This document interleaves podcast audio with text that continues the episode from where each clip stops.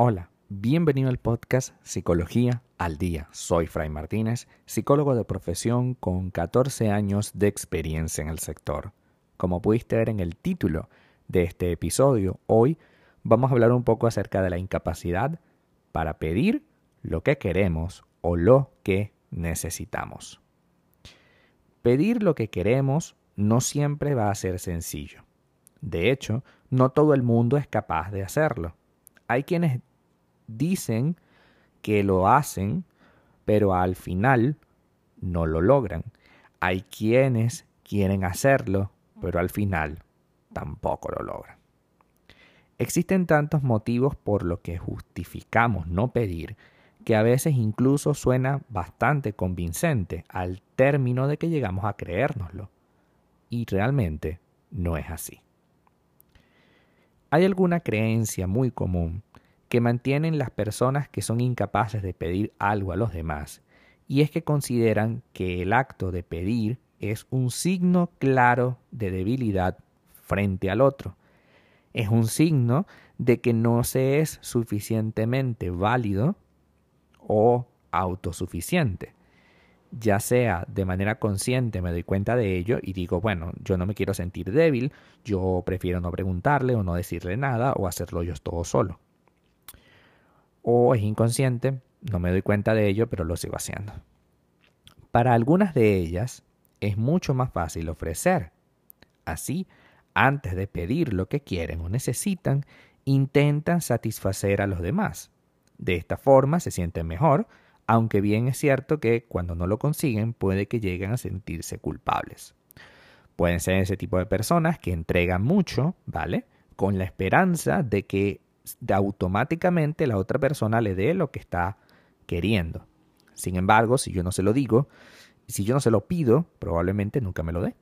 Entonces me voy a sentir incómodo y voy a tratar en mi cabeza de reclamarle cosas. Claro, pero yo he hecho tantas cosas por fulano o por mi pareja y no recibo lo que quiero. ¿Pero alguna vez se lo has dicho? Probablemente no. Son incapaces de pedir que las escuchen, optan por escuchar. Tampoco saben decir que necesitan tiempo para ellos mismos o para ellas mismas, por lo que nunca dicen que no a los favores o solicitudes de los demás, aunque esto suponga sentirse mal. Es tan excesiva la responsabilidad que experimentan y tanto el miedo al rechazo que son incapaces de expresarse. Existe otro tipo de personas que esperan que los demás adivinen lo que les pasa, quieren o necesitan. Esto suele ocurrir a casi todos alguna vez en la vida. Creemos que como ya nos conocen, no es necesario explicar nada y si lo hacemos es de forma muy sutil, imprecisa, desestructurada y esperamos que la persona responda de manera casi exacta a lo que queremos. Lo cierto del caso es, ¿de verdad pensamos que es posible ese superpoder que la otra persona tenga para leer nuestra mente? Yo creo que no. Es una expectativa engañosa. También están esas otras que ni piden ni ofrecen. Están encerradas en una especie de hermetismo, de, de círculo cerrado, y no permiten un acercamiento por parte de los demás. Suelen estar marcados por el orgullo y el egocentrismo, y por ello creen que son capaces de todo, que lo pueden todo, y temen a ser considerados inferiores o a sentirse inferiores por siquiera preguntarle a otra persona qué es lo que le pasa o qué es lo que me pasa. Entonces optan por, por no hacer nada, o sea, por ni te doy nada, ni te exijo nada. Así como no te exijo nada, no pretendas de mí nada. Y eso es una situación, una postura sumamente tóxica, pero que es muy común. Entonces, ¿por qué nos cuesta tanto pedir ayuda? Puede ser por baja autoestima, orgullo, experiencias pasadas negativas o expectativas demasiado elevadas. Sea por lo que sea, el núcleo que toda esta incapacidad tiene es que somos, tenemos una creencia equivocada acerca de por qué podemos o tenemos que pedir ayuda. La sociedad nos envía el mensaje de que a mayor edad tenemos más independencia y autonomía, lo que implica que debemos resolver las cosas por nosotros mismos porque deberíamos tener esa capacidad. El hecho de pedir ayuda se vuelve una ofensa o un motivo por el que nos avergonzamos porque indica, según nuestra creencia equivocada, que somos incapaces de enfrentarnos a lo que nos ocurre y por lo tanto no somos lo suficientemente buenos, inteligentes y competentes.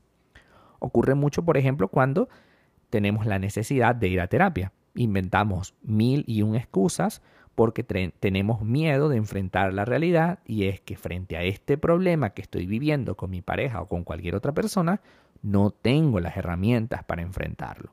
Ahora bien, el hecho de no tener las herramientas no te hace inválido te hace una persona que está consciente de sus carencias y que está trabajando por mejorarla. Entonces, ¿de verdad creemos que implica no necesitar a los demás y creernos casi todopoderosos? Lo cierto es que no. Somos seres sociales, crecemos y aprendemos interactuando con los demás y con el paso de los años quizás no necesitemos algunas cosas, como por ejemplo personas que nos enseñen ciertas cosas básicas porque ya las sabemos, pero siempre, así tengamos la edad que tengamos, necesitamos apoyo emocional en determinados momentos de nuestra vida o en determinadas situaciones de crisis. El aislamiento social suele ser uno de los síntomas más comunes en personas con dificultades y con trastornos mentales. Una persona que no tenga este tipo de problemas podrá siempre hablar con los demás. Y si tú tienes la incapacidad, es porque quizás te sientas temeroso y creas que hablar de tus problemas significa sentirte vulnerable.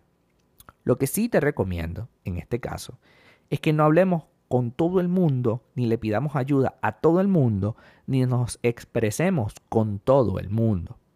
Se trata de entender que yo tengo una dificultad y bueno, qué mejor que mi pareja, que alguien cercano a mí, para contarle lo que me pasa. Y si no puedo contarle lo que me pasa porque me avergüenza, porque me siento mal con ello, pues mira, marco el número de un terapeuta y le hablo a él. A ver, eso no tiene nada de malo. Olvidamos desde que vinimos a este mundo existe un intercambio entre pedir, ofrecer y acordar en todas nuestras relaciones. Cuando teníamos meses de edad, necesitábamos ayuda para comer, para beber, para aprender, para caminar, para todo. Con el paso de los años, a pesar de que mostramos cierta tendencia a hacer las cosas por nosotros mismos, en muchas ocasiones la ayuda de los demás ha sido necesaria y es necesaria, ya sea para resolver cómo sobrellevar una circunstancia o para aprender algo nuevo al igual que reconocer que equivocarnos o que no somos capaces de algo por nosotros mismos. Sentir vergüenza, miedo u orgullo para, por pedir lo que queremos o necesitamos es negarnos un derecho humano que es existir a plenitud. Tenemos que existir con nuestras luces y sombras. No se trata de que nos volvamos una víctima de lo que nos pasa, sino con el debido respeto por nosotros mismos, la debida valoración por nosotros, dar el paso adelante con humildad pedir y reconocer que no sabemos todo y pedir ayuda al respecto. No te lo sabes todo y no tienes por qué sabértelo todo. Tienes todo el derecho a decir, bueno, mira, no me lo sé. Quiero trabajar en ello. No sé cómo gestionar mis emociones. Quiero trabajar en ello. Al final, a ver, eres tú quien decide, ¿no? Cómo trabajar tu vida. Eres tú quien tiene la posibilidad de construir una relación sana. Eres tú quien tienes una carencia pequeña o grande, pero que no te deja tener una vida plena. Si nos basamos en ese concepto, pues podemos tener la iniciativa de pedir ayuda en el momento que lo necesitamos. ¿Por qué sería malo pedir ayuda? ¿Por qué si es mi pareja, no le puedo contar lo que yo siento. ¿Por qué no puedo? ¿Qué va a pasar si yo se lo cuento? ¿Se va a ir? No debería. ¿Y si se va? Porque yo le cuento mi vulnerabilidad, mi dolor, entonces no me merece.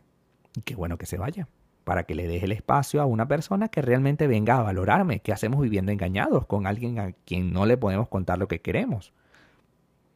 Repito, para finalizar, no se trata de contarle a todo el mundo lo que nos pasa, porque ahí sí estamos convirtiéndonos en la víctima. No se trata de quejarnos toda la santa el santo día de las cosas que nos pasan.